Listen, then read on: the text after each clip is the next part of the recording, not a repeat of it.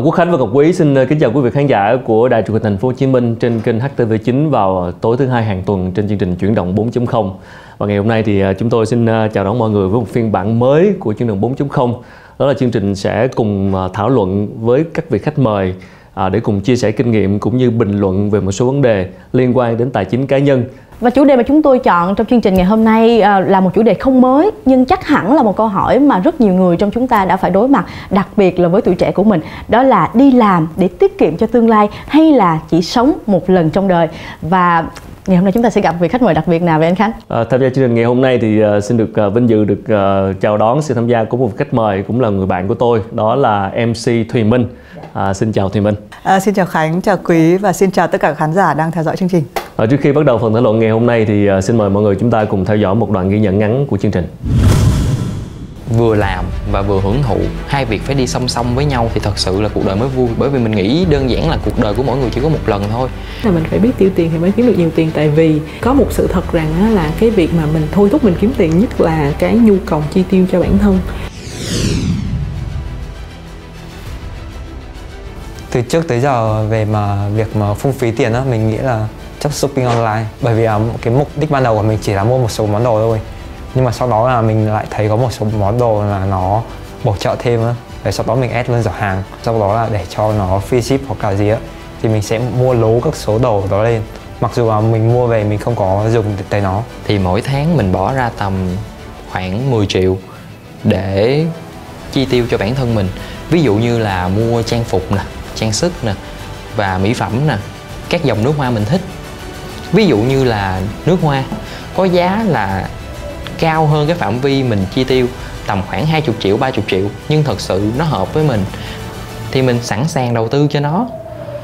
Mình suy nghĩ đơn giản thế này nè, khi mà mình không có nước hoa thì mình có, mình không thể nào tự tin đứng trước người khác được. Nhưng mà mình nghĩ là mình đi du lịch là mình đầu tư vào kiến thức của mình. Nên mà mình không nghĩ đó là khoản chi tốn kém. Nhưng mà nó lại tiêu tốn nhiều tiền, nhưng mà mình thấy là mình nhận được lại nhiều hơn.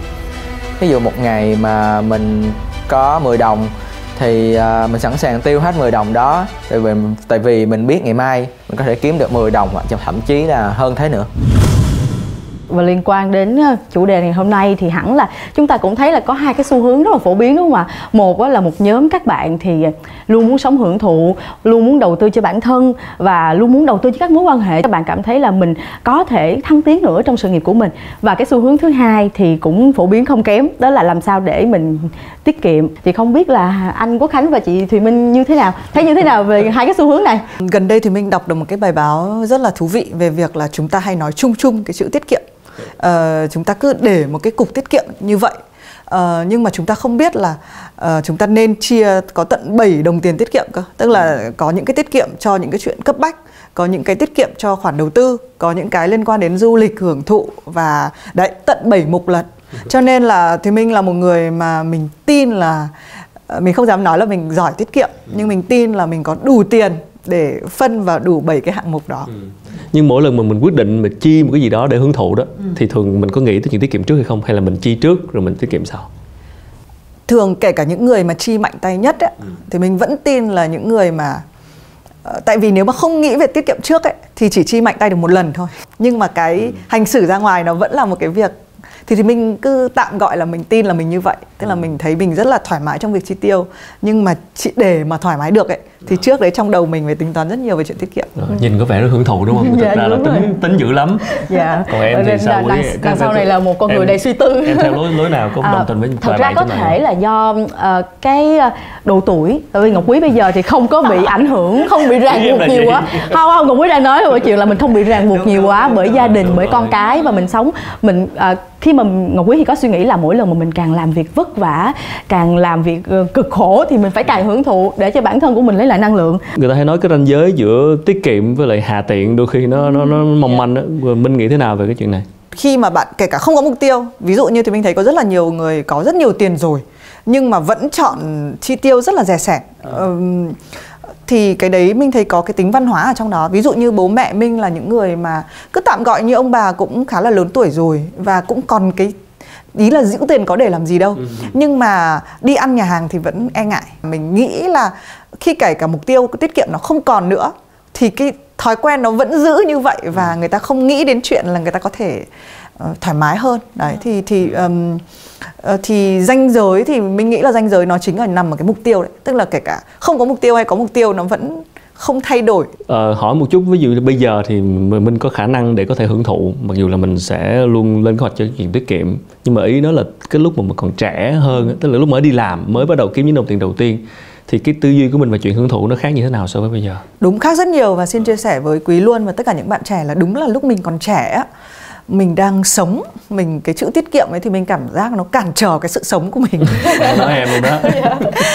Uh, nên là nó không phải câu chuyện tiết kiệm là một từ xa xỉ cái lúc đấy á minh nói thật là minh luôn mua những thứ nhiều hơn khả năng của mình ừ. và mình bao biện cho điều đấy bằng việc là cái đấy nó thúc đẩy cho mình làm việc dạ, hơn vẫn có khả năng mua là hay rồi em, không em vay được chứ vay không vay hơi vay an toàn vay yeah. Dạ. vay bố mẹ okay. đó thì yeah. thì dạ. ờ, đấy cái khoản vay mà không bao giờ phải trả lại thì uh, minh nghĩ là uh, tuổi trẻ vẫn nên có 5 năm như vậy chứ ừ. bị vẫn còn trẻ mà ràng buộc ngay lập tức với cái chuyện tiết kiệm mình thấy nó nó hơi phí. Thì mà nãy giờ thì hai chị em cũng chia sẻ nhiều rồi mà chưa biết ừ, đúng rồi, anh anh ờ, hưởng thụ hay tiết kiệm đi à? Anh hưởng thụ hơi lâu, không chỉ 5 năm. phải phải thú nhận đều là cái điểm yếu của mình là mình đôi khi không kiểm soát được cái phần chi tiêu và mặc dù mình cũng biết rằng là uh, phải nên tiết kiệm cũng nên để dành cũng có tên số tiết kiệm nhưng mà cái việc mà kiểm soát chi tiêu bao nhiêu á đôi khi không có tính thực ra mà ngồi mà nếu mà bạn tính lại ghi chú lại mà xem thử là mình sợ không dám xem cái, cái số tiền mình chi tiêu. Cho nên là bây giờ cố gắng kiếm thêm nhiều tiền hơn nữa. Thì uh, sau đây thì mời mọi người chúng ta cùng uh, theo dõi thêm một số ghi nhận xoay quanh câu chuyện tiết kiệm của các bạn trẻ là như thế nào.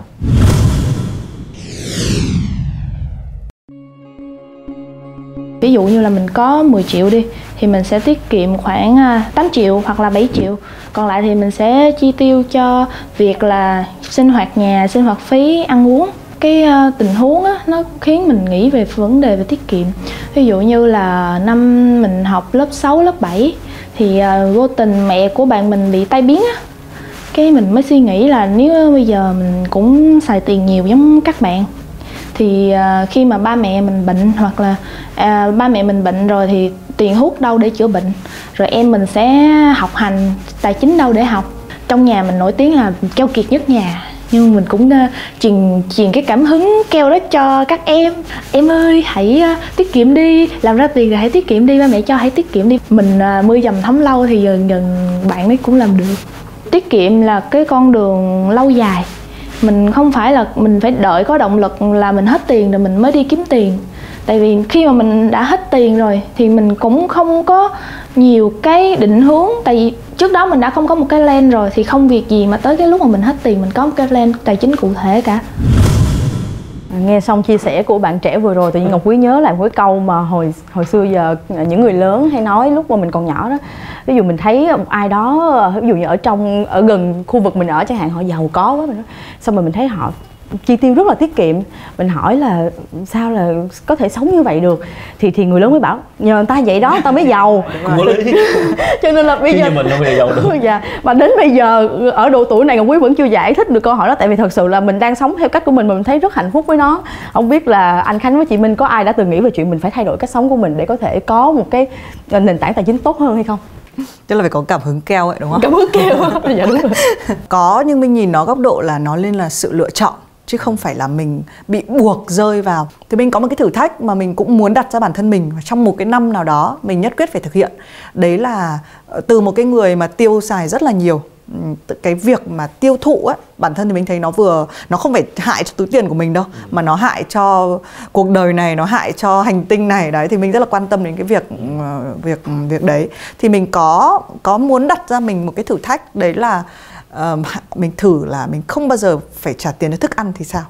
À. ví dụ như là mình có vườn mình trồng rau. Đó cũng là rồi mình đúng mình không uh, nếu mà mình không nuôi được cá thì mình không ăn cá nữa. Ví dụ như vậy ừ. tức là một cái gì cái cái gì đấy mà uh, mà nhưng mà chưa nó chỉ là cái trong đầu thì mình có đặt ra và có nghĩ đến cái việc thay đổi lối sống đó. Quay lại một chút về câu chuyện của đi làm thu nhập và tiết kiệm. Lúc nãy bạn kia có chia sẻ là một tháng 10 triệu rồi tiết kiệm bảy tám triệu chỉ chiêu có hai ba triệu thôi thì nó đặt ra một câu hỏi rồi rất nhiều người cũng hay than phiền rằng là làm bao nhiêu tiền cũng thấy không đủ. Ừ. nhưng mà cuối cùng là họ lại không để ý tới chuyện là sẽ chi tiêu tiết kiệm như thế nào. Cho nên là vấn đề ở đây là thu nhập bao nhiêu đôi khi không quan trọng mà là cái khả năng xử lý quản lý của cái phần thu nhập đó. Mình nghĩ sao? Đấy thì mình thực ra uh, không phải tự dưng mà mình nghĩ đến cái việc là à uh, mình thử không xài tiền cho thức ăn.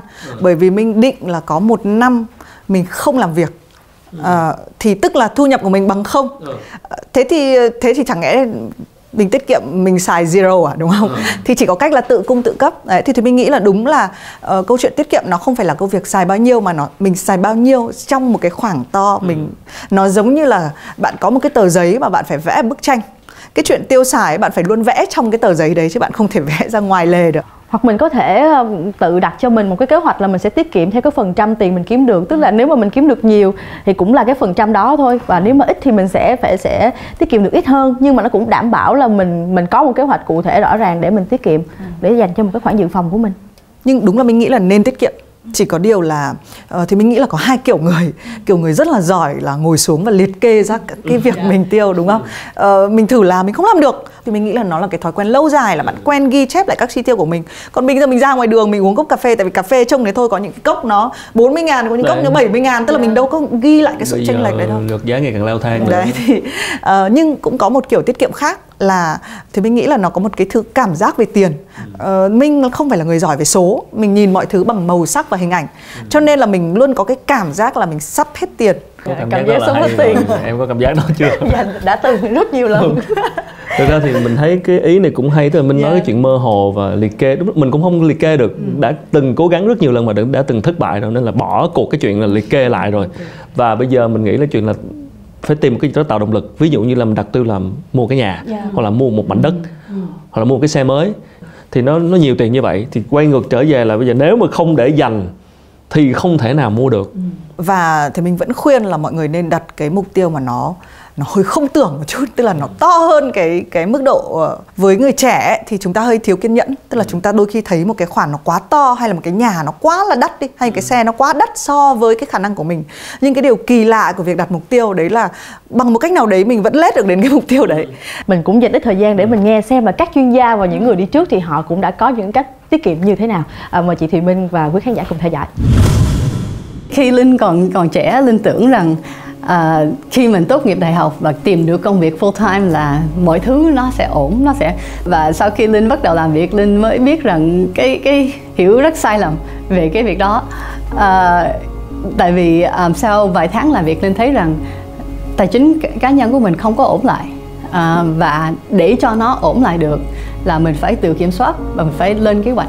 Hành động này đưa tiền cho người ta là mình phải ghi xuống. Ghi xuống là bao nhiêu tiền đã mua cái gì à, rồi sau khi mình hiểu rất sâu thì mình mới có thể qua bước kế tiếp là phải lên kế hoạch để trả nợ. Lúc đó thì linh có à, nợ trường và nợ thẻ tín dụng. À, thì phải à, phải lên kế hoạch để mình biết là lúc nào mới trả hết được số khoản nợ này. À, và à, kế tiếp đó là linh phải tự trả lương cho bản thân mình trước. À, trước khi mình trả cho người khác. Là cái câu đó không nghĩa là linh đang có kinh doanh trả lương cho nhân viên. Câu đó nghĩa là à, khi trước khi linh đi mua sản phẩm hay là trước khi linh đi ăn tối nhà hàng linh phải để một số tiền vô tài khoản tiết kiệm riêng của mình trước. Anh thấy thì hầu như chắc 90% các bạn trẻ là không có tiết kiệm. Và khi anh đề cập vấn đề tiết kiệm là mọi người rất là bỡ ngỡ. Nói ủa tại sao tôi phải tiết kiệm? À, thôi xài trước đi uh, tiết kiệm. Và đến giai đoạn mà mà 25 26 tuổi mà tổ chức cái đám cưới cần 100 triệu không biết lấy 100 triệu đâu ra. Thì những câu chuyện như vậy thì thứ nhất anh thấy không, không phải lỗi các bạn mà chúng ta đang sống một cái một cái nền kinh tế là tiêu thụ. À, em mua xe em sẽ đổi xe. Nói chung là kích thích mình đổi liên tục thì ta phải chi tiêu. Và một cái làn sóng nữa là cái làn sóng mà bằng chị bằng em. À, công ty tôi làm ai cũng xài iPhone tôi xài iPhone. Cho dù đang xài Samsung chuyển qua xài iPhone. Nếu bạn không đủ tỉnh táo bạn rơi vô cái bẫy cái trap về thu nhập thì chúng ta sẽ trục trặc. Và hầu như cái lớn nhất không phải là lỗi về nền kinh tế nữa mà lỗi là lỗi về tài chính cá nhân. Thì hầu như không có một bất cứ một cái trường đại học nào ở Việt Nam này dạy về tài chính cá nhân. Ừ, qua đoạn clip vừa rồi thì ờ, Ngọc Quý tự nhiên ờ, bị ám ảnh trong đầu một cái hình ảnh về câu chuyện là tại sao mình ờ, không tiết kiệm cho đến khi mà mình gặp sự cố gặp một cái vấn đề gì đó mà mình thật sự cần tiền rồi mình hoảng hốt nhận ra. Tại sao mà trong khoảng thời gian mình đi làm biết bao nhiêu năm như vậy mà mình vẫn không có tiền để để mình xoay sở trong cái giai đoạn này? Và mình thấy thật sự là uh, rất khủng khiếp. Chị Thị Minh một người cũng sống hưởng thụ chỉ có bao giờ. Phải đối diện cảnh đó chưa rất khủng khiếp với mình.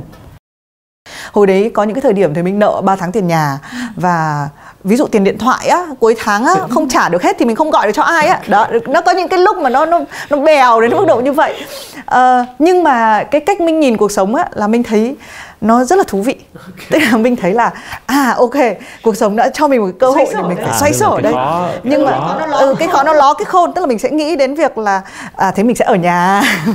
Mình sẽ làm cái này. Và mình mình luôn coi đấy là một kiểu cơ hội chứ mình không nhìn đấy là một cái sự gọi là đường cùng của mình. Tuy nhiên người ngoài nhìn vào lúc đấy em gái mình em ấy hoảng hốt vì em ấy thấy chị đang từ người kiểu dùng những lọ lotion Chanel kiểu một triệu đồng kiểu thơm phức cả người. Xong tự dưng đến một ngày chị bảo là "Ờ, hôm nay tạm là không đi chợ nhá vì không có tiền nhá. Thì thì với người xung quanh mình họ rất là sốc. Còn sau này thì may mắn là thường là nếu mà mình có hơi cảm giác khó khăn là bởi vì mình có cái mục tiêu lớn Ờ, nó sẽ có những cái thực ra nói thì nó dễ câu chuyện là đặt một cái mục tiêu lớn sau đó tiết kiệm từ từ đi đến nó nó nó rất là đau đớn. Nó không dễ như cái tưởng nếu mà dễ thì đã ai cũng đã làm rồi. Hai cái năm đấy của thì mình để gọi là mua ờm, mình không có vay ngân hàng nhưng mà mình mỗi tháng thì mình phải đóng thì mình vẫn nhớ lúc đấy là 120 triệu mỗi tháng để mua nhà thì mình mới nghĩ là chứ Wow, một tháng mình đang kiếm bao nhiêu tiền mà bây giờ mình làm sao mà có thể để dư ra 120 triệu được uh, nó nghe rất là quá sức. Thì lúc đấy cái về cái tinh thần là mình khủng hoảng thì mình vẫn nhớ. 50 triệu đầu tiên đặt cọc cho cái nhà là toàn bộ cái quãng đường đấy mình đi về mình nghĩ là thế rồi cuộc đời của mình hai năm tới chắc là gọi là địa ngục. Chắc là sẽ không thể ăn uống được gì và không đi du lịch được đâu. Nhưng mà uh, đấy cái sự khó khăn đôi khi nó ở trong cái vấn đề tâm lý hơn là cái sự khó khăn thực sự ở ngoài đời. Ờ, mình vẫn trải qua hai cái năm đó ờ, một cách khá là ổn. Đó nên là nhưng mà trong cái video ấy thì mình thấy có một thứ hay đấy là đúng là chúng ta không được giáo dục nhiều về tài chính cá nhân và phải đến khi nào mà mình thật sự là mình gặp vấn đề rồi mình mới tự ngồi và mình nghĩ ra cách để mình rút kinh nghiệm. Ừ. cho cái nền tảng tài chính của mình. Vậy thì thử quay trở lại cái chủ đề chính mà chúng ta định bàn luận ngày hôm nay đó là tiết kiệm hay là hưởng thụ theo kiểu là YOLO người ta hay nói là sống một lần trong đời bạn chỉ sống một lần thôi tại sao có phải suy nghĩ làm gì ờ, không cái chi tiêu khoản đó đây để trải- mua cái trải nghiệm đó?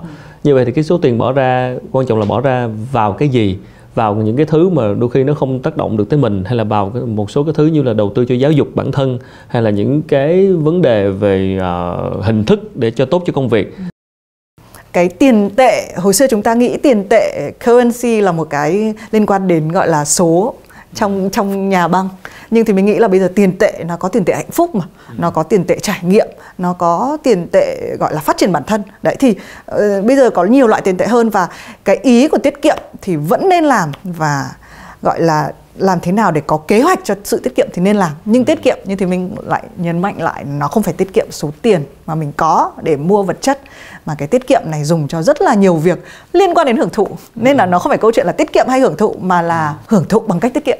Ờ, mình cũng không thể xét đoán những người mà thích có nhiều tiền trong ngân hàng bởi vì họ họ feeling good họ cảm thấy tốt khi họ nhìn thấy con số đấy tăng lên Thì Minh ờ, Thì Minh nhắc cái ý cũng rất là hay đó là cái feeling good là cái cảm giác tốt, cảm giác thoải mái, cảm giác hài lòng với bản thân Ờ, tại vì cái tinh thần nó quan trọng nó ảnh hưởng tới những cái mặt khác trong cuộc sống. Nếu chúng ta tiết kiệm được nhiều tiền mà cảm giác nó không tốt thì cuộc sống nó cũng không còn ý nghĩa. Rồi Cuối cùng ở đây quan trọng là mỗi người với mỗi phong cách sống khác nhau sẽ không có một cái chuẩn hóa nào cho chuyện tài chính cá nhân chung cả tùy vào phong cách sống mỗi người tùy vào khả năng kiếm tiền của mỗi người và cái mục tiêu của họ trong cuộc sống nữa Ờ, nhưng thì mình vẫn nghĩ là kiến thức về tài chính cá nhân thì vẫn nên được biết đến nhiều hơn. Sau đó thì nó đến mới đến sự lựa chọn. Tức là sau khi bạn đã biết hết chứ đừng sống mà thiếu hiểu biết, tức là mình không biết mà mình cứ nói rằng là thôi tôi là cái cách của tôi là những như vậy. thông tin mà các vị khách mời của chúng tôi ngày hôm nay mang lại cũng sẽ một phần nào đó à, giúp cho cuộc sống của quý vị sẽ tốt hơn nữa trong thời gian tới. Và quý vị cũng đừng quên đón theo dõi chương trình chuyển động 4.0 trong khung giờ quen thuộc là 21 giờ 25 phút tối thứ hai hàng tuần trên kênh HTV9 và quý vị cũng có thể theo dõi lại các chương trình chúng tôi đã phát sóng trên kênh YouTube cũng như là fanpage của chương trình chuyển động 4.0 Vâng và nếu ờ, có bất kỳ thắc mắc phản hồi cũng như là nguyện vọng muốn tham gia cùng chương trình để bình luận và chia sẻ những kinh nghiệm của cá nhân quý vị thì ờ, hãy gửi email về chương trình tại địa chỉ là chương trình chuyển động 4.0 a gmail.com. Còn bây giờ một lần nữa xin cảm ơn Thư Minh đã tham gia chương trình và xin ờ, chào tạm biệt. Hẹn gặp lại quý vị ở chương trình lần sau.